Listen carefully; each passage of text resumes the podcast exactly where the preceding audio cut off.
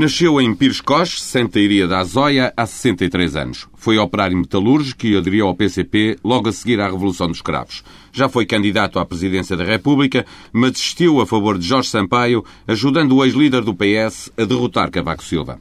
Hoje é secretário-geral do Partido Comunista Português. Jerónimo de Sousa é o convidado da TSF e do Diário de Notícias. Bom dia. Bom dia, viva. Muito bom dia. O PCP apresentou na passada sexta-feira uma moção de censura ao Governo, que não, que não passou na Assembleia da República, que censurava também o PST. A minha pergunta vai neste sentido. O texto era também crítico do próprio PST, não deixava uh, que o PST se pudesse, não, não criou espaço para que ele se pudesse juntar à moção. Eu, eu pergunto-lhe, não teria feito sentido que o PCP negociasse um texto que, de alguma forma, potenciasse a possibilidade da moção de censura uh, passasse à Assembleia? Bom, isso implicaria que uh, abdicássemos daquilo que tem sido a nossa afirmação e a nossa orientação nestes últimos anos, em que, para o Partido Comunista Português, a questão central tem a ver com a política que uh, este ou outros governos realizam ou realizaram. E, nesse sentido, porque consideramos bem podemos, enfim, derrubar governos ou substituir governos.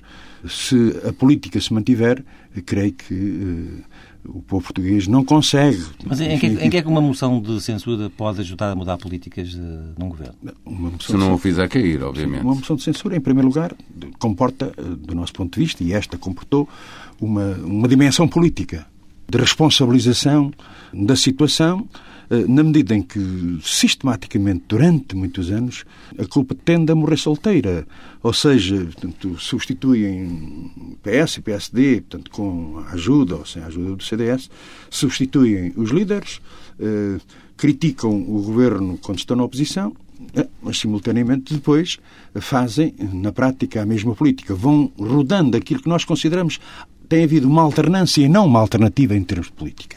E, nesse sentido, a nossa moção tinha esta dimensão política, procurando a corresponsabilização, tendo em conta a associação que o PSD fez, designadamente em relação a estas medidas contidas no PEC e as suplementares apresentadas mais recentemente, e, por outro lado, também procurando que a Assembleia da República fosse um espaço que permitisse a expressão da censura expressão do descontentamento, da indignação que hoje perpassa por muitos Gerardo Sousa, Mas o PCP, ao apresentar uma moção de censura que sabe que não vai ser aprovada, porque censura também o PSD, eh, não está a admitir, no fundo, que ter lá este governo de José Sócrates, ou não ter, é igual? Não, para nós, a questão de fundo continua a ser aquela, portanto, isso o linho e insisto nesta ideia. A nossa crítica a José Sócrates eh, não é por, enfim, por razões de feitio ou de caráter. É fundamentalmente porque eh, dá rosto, é o rosto principal, eh, de uma política que tem conduzido o país para uma situação que nós consideramos dramática, de desastre nacional, eh, tal como, aliás, portanto, fez Barroso quando se foi embora, portanto, fez Santana quando foi demitido, como fez Guterres quando se foi embora, e a questão de fundo continua a ser esta. Mas, mas para marcar essa, essa oposição e essa diferença, não precisava de uma moção de censura, bastaria as declarações que tem feito nesse Sim, comentando, mas... comentando as medidas tomadas pelo Governo. Ou seja, não, seria, não teria sido necessário esta, esta moção de censura. Há quem diga que isto foi apenas um marcar de terreno em relação ao Bloco de Esquerda e que o que o PCP tentou fazer é conquistar espaço político à esquerda. Não, como, é, como é que responde a esta? Uh, nós nunca pensámos no Bloco quando tomamos a iniciativa, foi uma decisão do Comitê Central, como sabe. Uh, a questão de fundo foi uh, após a aprovação do PEC.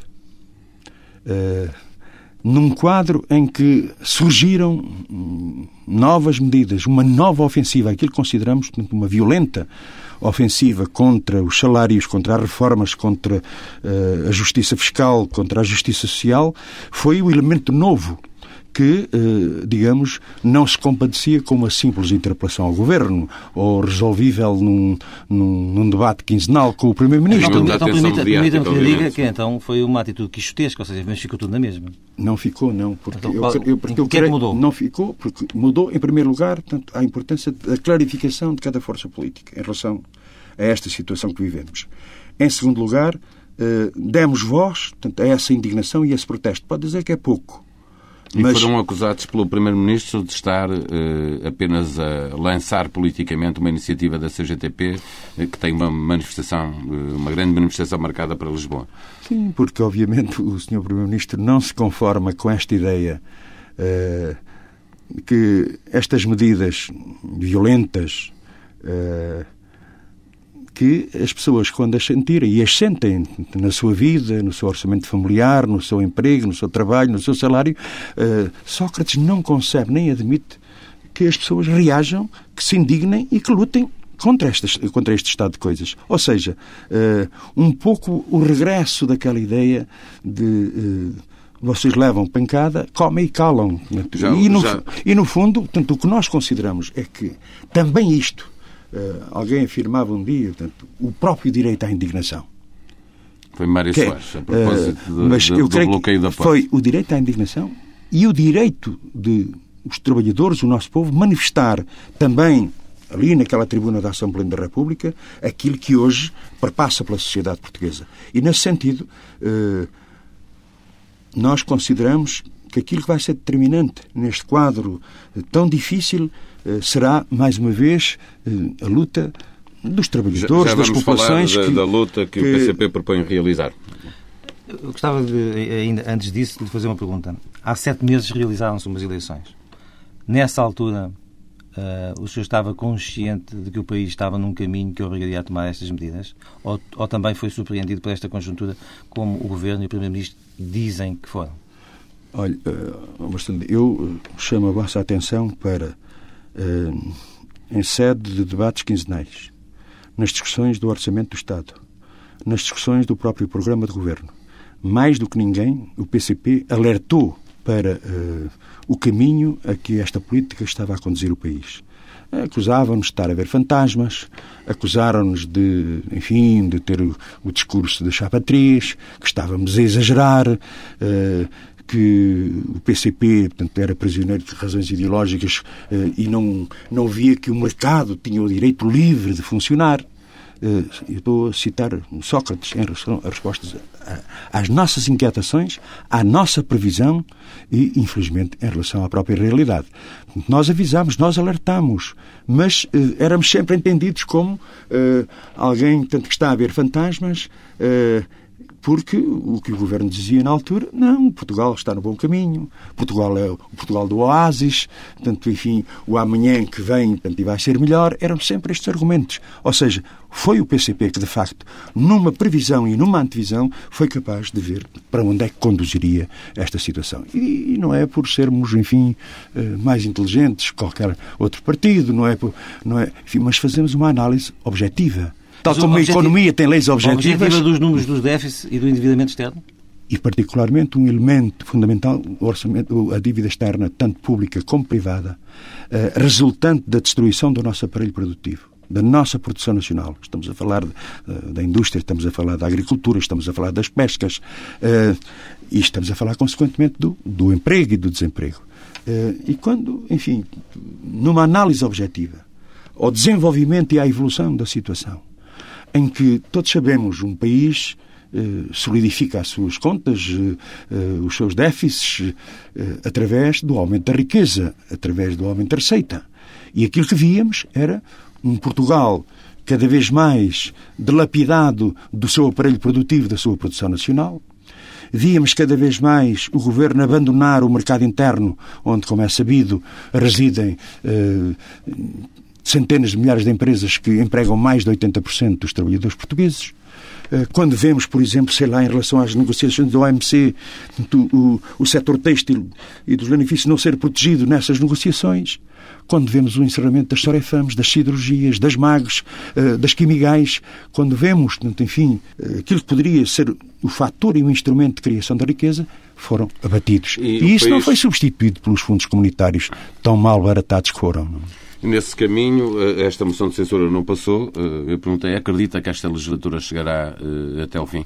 Bom, eu não sou capaz de ser profeta a esse nível, mas o que é que nós temos neste momento? Temos um governo hum, de minoria que não foi capaz de aprender a lição com os resultados das eleições legislativas, onde perdeu a maioria absoluta. Mas é de minoria, mas tem conseguido apoios para viabilizar o orçamento, viabilizar o PEC e ver Sim, uma moção do PCP não ser aprovada, uma moção de censura.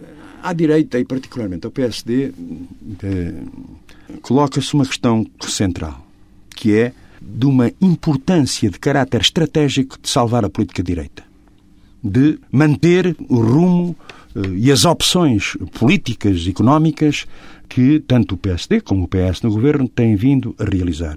E, digamos, olhando até para a reação dos grupos económicos, que apontaram o caminho, olhando até para as posições do Presidente da República com a chamada concertação estratégica, o PSD foi, eu não diria obrigado, porque eu acho que foi de livre vontade, dar aquilo que hoje foi, ontem foi dito, de, uh, ou anteontem, uh, uma mão ao governo, mas não foi a mão ao governo do PS, foi uh, a mão a essa política que persiste mas, ao fim não, de, não imagina, deixe-me perguntar-lhe, uma orientação estratégica do PSD à espera de que eleitoralmente possa valer mais? E a minha pergunta é se daqui a um ano o PSD apresentar uma moção de censura, porque as sondagens mostram o PSD como um partido eventualmente vencedor, o PCP estará disponível para apoiar uma moção de censura do PSD?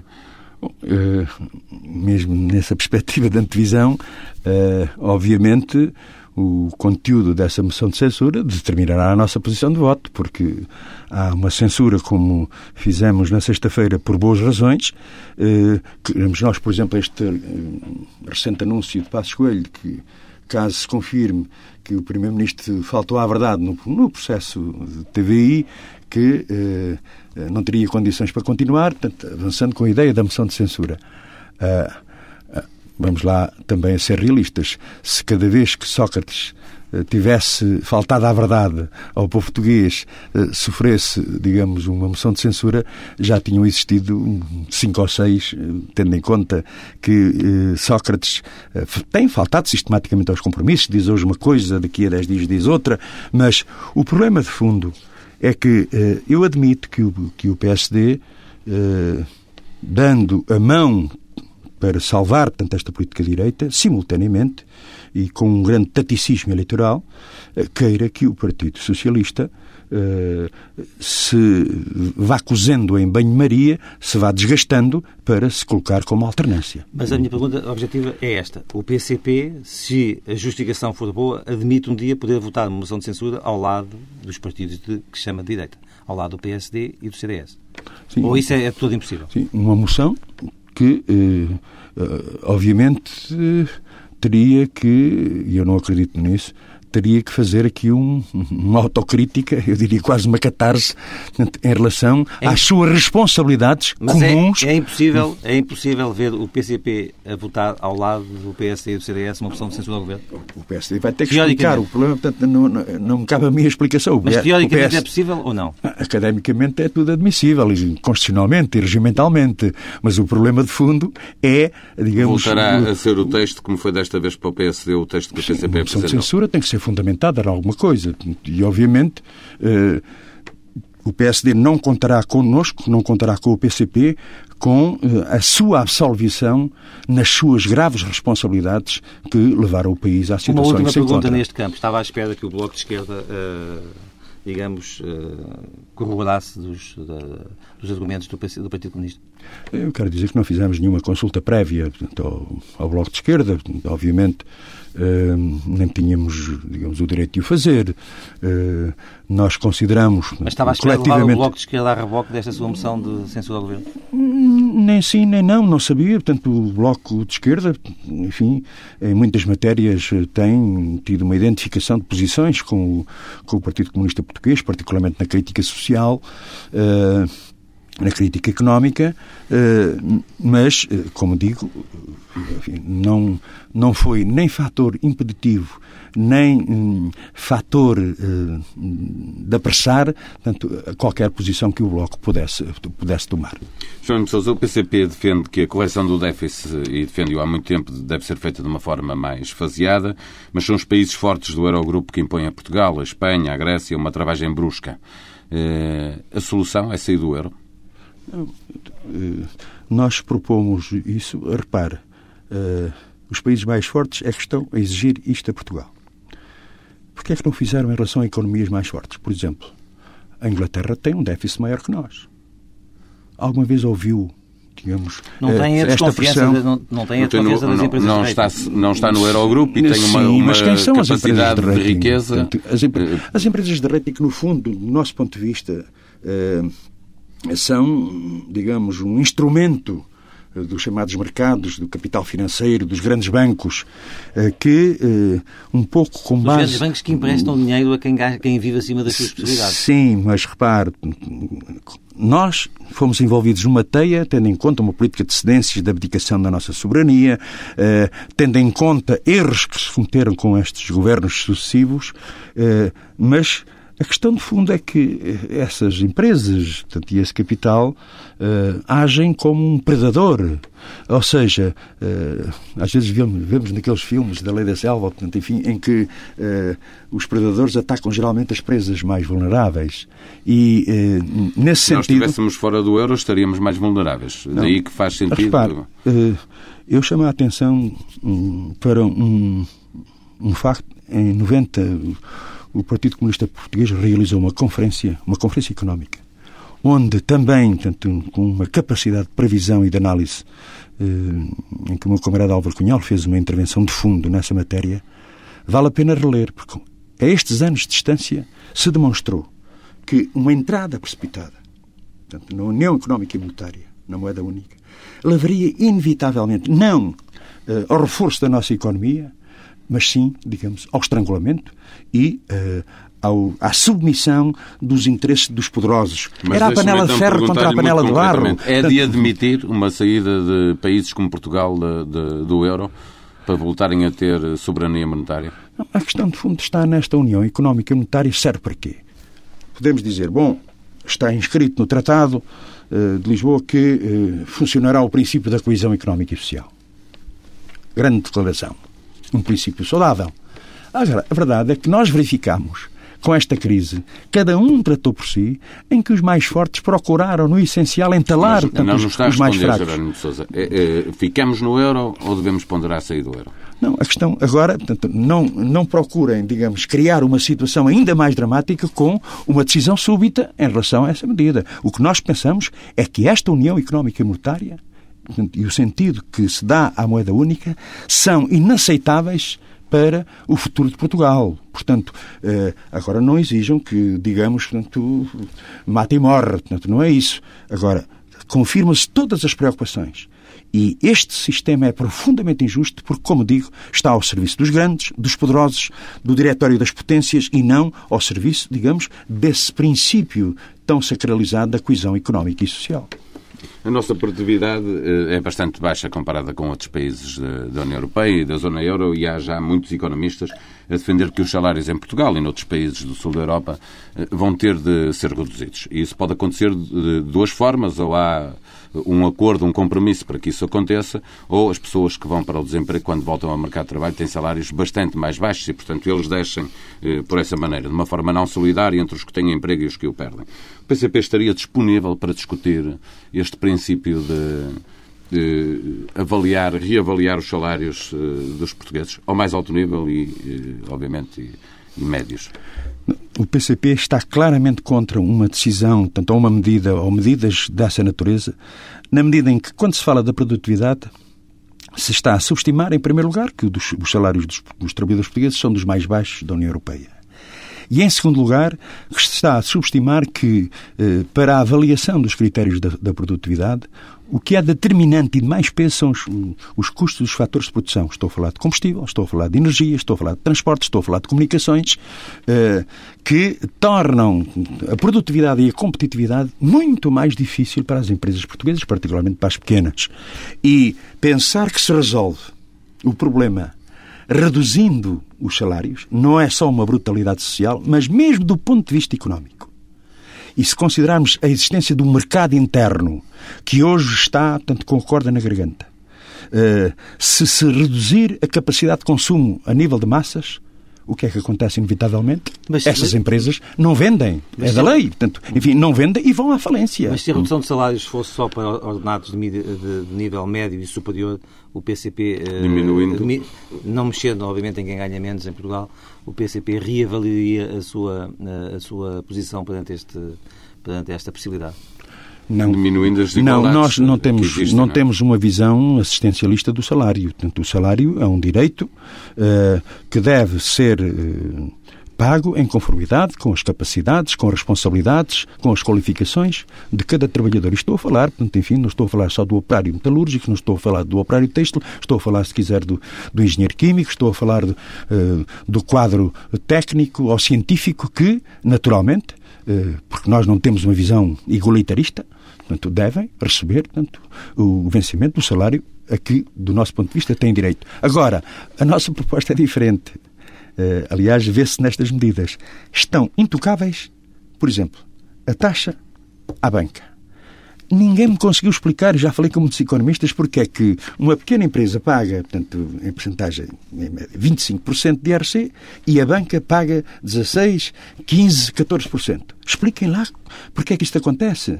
Ou, ou então, já porque é que... explicar que tem um planeamento fiscal que lhes permite eh, ah, chegar a esses níveis. Ah, oh, oh. Todos o que dizem economistas pois, oh, a propósito do, do, eh, arranjem do outra, arranjem outra desculpa, porque isso não, não, portanto, num, não quadro de, num quadro de justiça e de equidade fiscal é incompreensível. Depois também uh, num quadro de, de, das, das operações bolsistas.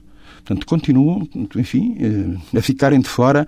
Eu não estou a dizer, portanto, o indivíduo, enfim, o, o acionista, o pequeno ferrador ou o pequeno acionista, portanto, não é desse que eu estou a falar. Portanto, estou a falar é, digamos, das sociedades, estou a falar, portanto, enfim, das grandes operações que eh, acabam por eh, passar pelo intervalo da chuva, mesmo neste tempo de crise. E houve alguém que foi responsável por ela, não se esqueçam. Portanto, eu acho que é importante também sublinhar isto. E, e nesse sentido, em relação à questão dos salários, ninguém pense que reduzindo os salários, e estou a falar, como disse, do, do operário metalúrgico, ou estou a falar do, do quadro técnico, que isso é, resol... Portanto, é, é solução para os nossos problemas. Já falámos de crise e de salários, também vamos repetir uma pergunta que lhe fizemos da última vez em que cá esteve. Que aumento é que vão ter, ou que já tiveram este ano, os trabalhadores do Partido Comunista Português? Eh, nós, enfim, no quadro das, da realidade que recai sobre os trabalhadores portugueses, eh, definimos sempre, digamos, uma média correspondente com um, com o aumento que, eh, que, a generalidade dos trabalhadores recebem. Portanto, então não tiveram aumento, porque a generalidade dos trabalhadores não tem aumento em 2010 em, 2000, em 2010, portanto, enfim, vamos ver, portanto, porque em 2009 um pouquinho e conquistado muito a pulso, uh, houve trabalhadores que conseguiram, portanto, enfim, aumentos salariais, com muita luta, mas muito, pulso. concretamente em relação mas, aos trabalhadores do Partido Comunista Português. Mas, obviamente, que, portanto, em relação às medidas que aí estão, nós uh, não nos mantemos impávidos e serenos, portanto, desligados da realidade social, portanto, e da realidade salarial, Aume, portanto, aumento, existe. Aumento zero, então, portanto, este ano? Uh, portanto, portanto, enfim, estamos a avaliar, portanto, enfim, os aumentos foram definidos em janeiro, portanto, os aumentos uh, para o ano de, de 2011 serão isso, definidos isso é, é e, uh, e não, portanto, ou seja, uh, nós consideramos portanto, que também aqui devemos partilhar aquilo que são as dificuldades do povo. Mas ainda não tal... conseguiu responder, não houve aumentos no PCP este ano? Não, foi os aumentos de 1, 2% portanto, que, que existiram nos diversos setores. Eu, por exemplo, sou eh, sou operário metalúrgico, portanto, de origem, não é? Uh, continuo a ter, enfim, o, o vencimento uh, correlacionado com o contrato coletivo dos metalúrgicos. PCP, uh, sim, portanto, e pensamos que é uma regra boa, porque isto pode parecer muitas vezes quase utópico, quixotesco, se quiser, mas eu não sou capaz de falar com, falei na sexta-feira, ou de falar com as pessoas, ou com os meus vizinhos, ou com, com trabalhadores que não são do meu partido, se fosse um privilegiado. É uma questão de princípio, de estar na política com, uh, com este sossego de consciência de que quando estou a falar, estou, também sinto as dificuldades naturais de quem mas tem... Mas o seu trabalho de... valer mais do que isso, o trabalho que faz hoje não é o trabalho que fazia como metalúrgico. Sim, um mas claro, mas isto é uma responsabilidade institucional, portanto, isto não é uma profissão. Ser deputado, do bom ponto de vista, não é profissão, não é emprego. E, e nesse sentido, eu assumi um compromisso de honra com o meu partido, de nem ser beneficiado, nem ser prejudicado, e eu acho que isto eh, não é, como digo, portanto, apenas um, algo de, de quixotesco, como disse o do tópico, eh, sinto os problemas e, simultaneamente, estou em condições de falar com qualquer trabalhador, com qualquer trabalhadora, seja ou não do meu partido. Com certeza. Uh, em relação às grandes obras públicas, designadamente o TGV uh, Lisboa-Madrid, está na hora de recuar, depois dos, sobretudo até depois dos espanhóis terem anunciado que pretendem adiar o TGV por, por ano e meio? Bom, nós, com duas ideias centrais. Nós defendemos o, o aumento do investimento público, como sabe, e simultaneamente também em relação à alta velocidade, não é a TGV, a TGV é uma marca de uma empresa, enfim, claro. pode ser é alta outra, velocidade. É alta velocidade. Uh, nós consideramos que Portugal não se pode isolar, obviamente, da Europa uh, em termos de, de, alta velocidade e que... Mas tem condições uh, para fazer esta obra agora? As condições que nós colocamos e continuamos a colocar, em primeiro lugar, se ou não, portanto, esta obra tem investimento público. Segundo, se ou não, a par do desenvolvimento da obra, eh, se reforça e moderniza a nossa linha tradicional ferroviária. Uma questão também crucial.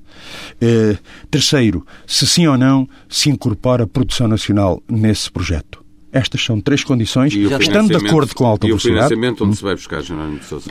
Obviamente, esta, voltamos sempre à vaca fria. Mas já respondeu se... essas, essas três perguntas, ou seja, tem resposta para elas e pode anunciar qual é a posição atual do Partido Comunista Português em relação à obra? Sim ou não, neste momento, deve fazer não, obviamente, de alta Obviamente, nós hoje questionamos, por exemplo, aquilo que ficou da linha de, do Pulseirão, uh, enfim, uh, à fronteira espanhola, Uh, terminar no passeirão é no mínimo. Enfim, é ridículo.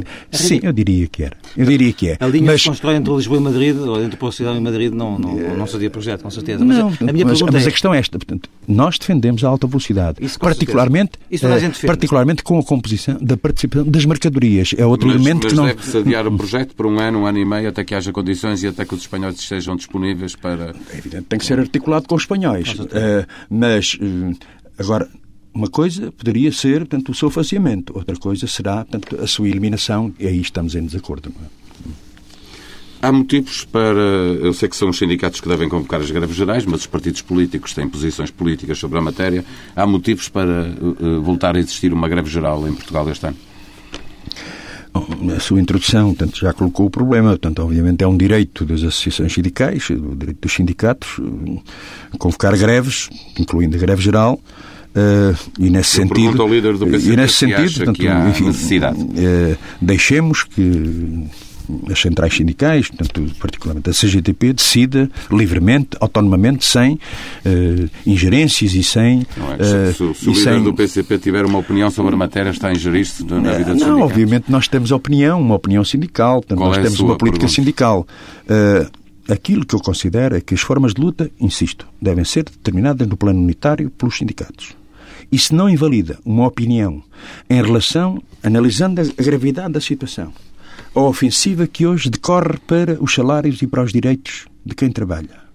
Uh, tendo em conta particularmente que, por razões menores, se fizeram greves gerais aos trabalhadores portugueses, mais tarde ou mais cedo, se vai colocar da forma como é que vão desenvolver a sua resposta e a sua luta, tendo em conta esta, esta grave ofensiva. Toda a gente sabe que a maioria, a esmagadora maioria dos dirigentes sindicais da CGTP são militantes do Partido Comunista, portanto, essas coisas discutem-se também no interior do partido. E, portanto, a posição do secretário-geral do PCP também tem, joga aí um papel importante. Não reconhece isso, não quer reconhecer Sim, são muitos os dirigentes e delegados sindicais comunistas, mas eu eh, não subestimava eh, a participação, eu não sei se é maioritária, se não, eh, não fizemos essas contas, de muita gente sem partido, de socialistas, de católicos, de muita gente independente que, digamos, constitui o que é hoje CGTP, a Intersindical Nacional, aliás, criação, creio que única, com esta composição única no quadro da própria União Europeia. Eu acho que, de facto, é, um, é uma riqueza uh, deste movimento sindical português, uh, esta composição, particularmente a sua composição unitária, e a decisão, as decisões que tomam devem, independentemente de termos opinião, e temos, obviamente, que seja decidido, que seja discutido nesse espaço unitário que é a CGTP. de uma forma muito clara e rápida, porque o tempo corre, eh, falarmos ainda das presidenciais. O PCP já decidiu que vai apresentar um candidato próprio. Eh, o que nós gostaríamos de saber é se há hipótese, de, se ele será obrigatoriamente um militante do partido ou se há hipótese de ser um independente e quando é que esse anúncio vai ser feito. Se nos quiser dar a novidade já hoje em primeira mão. Eu não posso dar novidade numa coisa que ainda não sabemos. É? Mas, eh, mas de qualquer forma, será uma candidatura do PCP é uma opção, uma decisão da sua direção, da direção do Partido Comunista Português. Nós eh, temos sempre um processo de avaliação eh, amplo e democrático.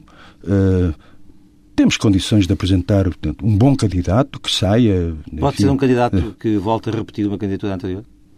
Uh, eu, quando, eu quando não quero portanto, avançar, enfim, até podia ter a tentação por alguma fuga, é? mas o problema é este. Nós uh, decidimos, decidimos um, um, candidato próprio, essa decisão está tomada.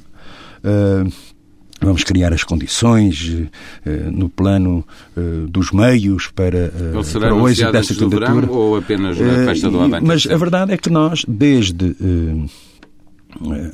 desde as presenciais, desde as primeiras presenciais, eh, sempre eh, decidimos e apresentamos o candidato ou candidata em eh, entre agosto e finais de outubro foi sempre a nossa decisão. É uma, é, uma, é, uma, é uma boa altura, portanto, mas, como digo, mediante uma decisão portanto, do Comitê pode... Central que ainda não decidiu. E, sinceramente, não decidiu ainda. Portanto, nós, nós temos tantos problemas e a verdade é esta, tanta coisa para fazer neste momento tão grave da vida nacional que uh, uh, a estes 10 meses de distância das presidenciais, portanto, não é a nossa preocupação mas, imediata claro, e central. Mas se o, se o coletivo do Partido Comunista Português uh, decidir que faz sentido que uh, seja o secretário-geral a avançar, ele, como qualquer uh, elemento do Partido Comunista, tem que estar disponível para essa missão, é isso?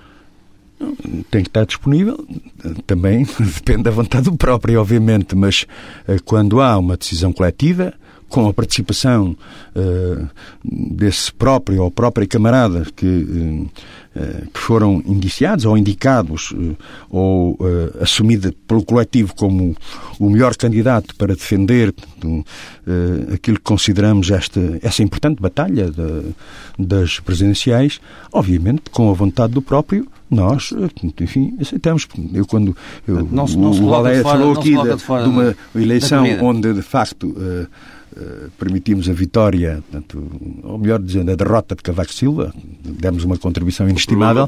Nós fizemos, depois fui candidato numa segunda uh, e fomos até ao fim com um, um, resultado muito interessante, cerca de 9%, não é?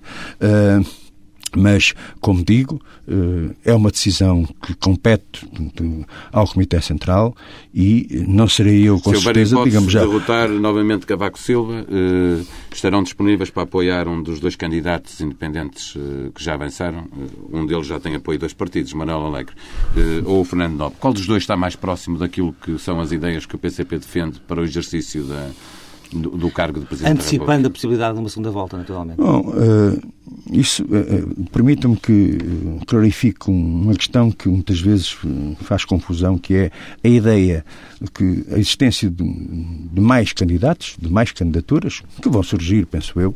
Ainda mais? Sim, portanto, penso que tem acontecido sempre em todas as eleições presidenciais, com possibilidades maiores ou menores, eu não vou discutir isso. Por exemplo, você não tem dúvida que Cavaco Silva vai ser candidato, não é? Já está em pré-campanha, inevitavelmente. mas ainda não já, anunciou. Cavaco Silva já está no, já está no lote. Sim, mas, mas não anunciou, não é? Uh, mas para além disso, que é uma primeira volta. Uh, a existência de várias candidaturas, designadamente portanto, uh, à esquerda de Cavaco Silva.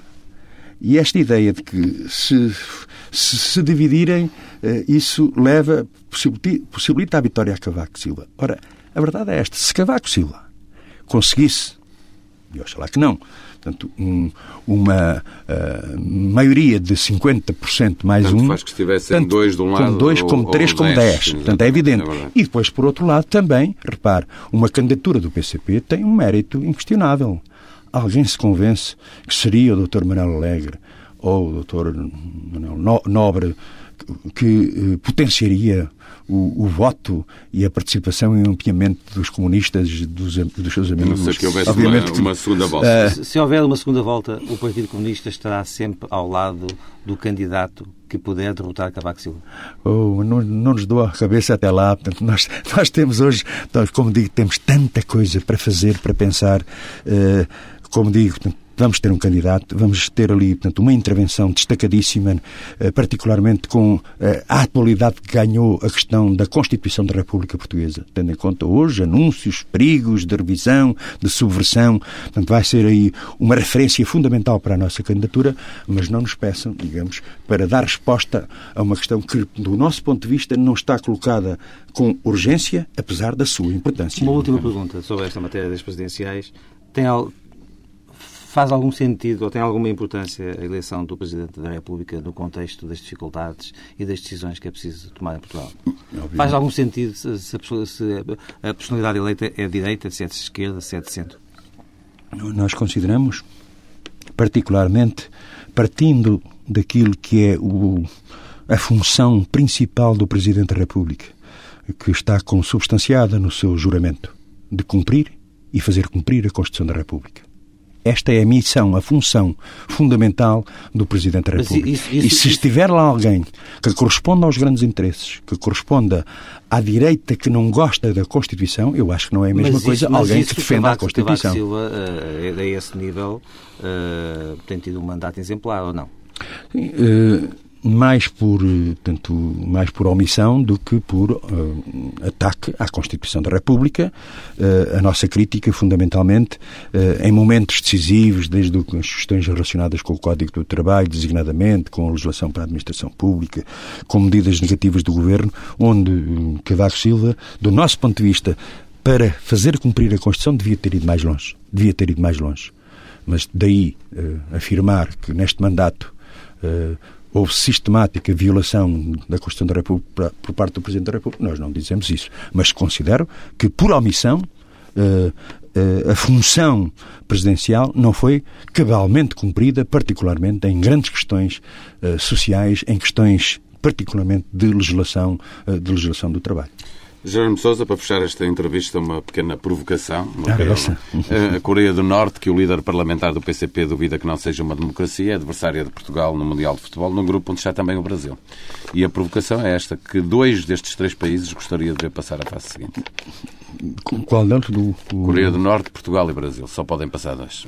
Ah, obviamente... Uh... Ainda falta a Costa do Marfim. Entre... Deixamos a Costa Portanto, do Marfim. Eu não, não faço a escolha entre o Brasil e a Coreia do Norte. Não faço.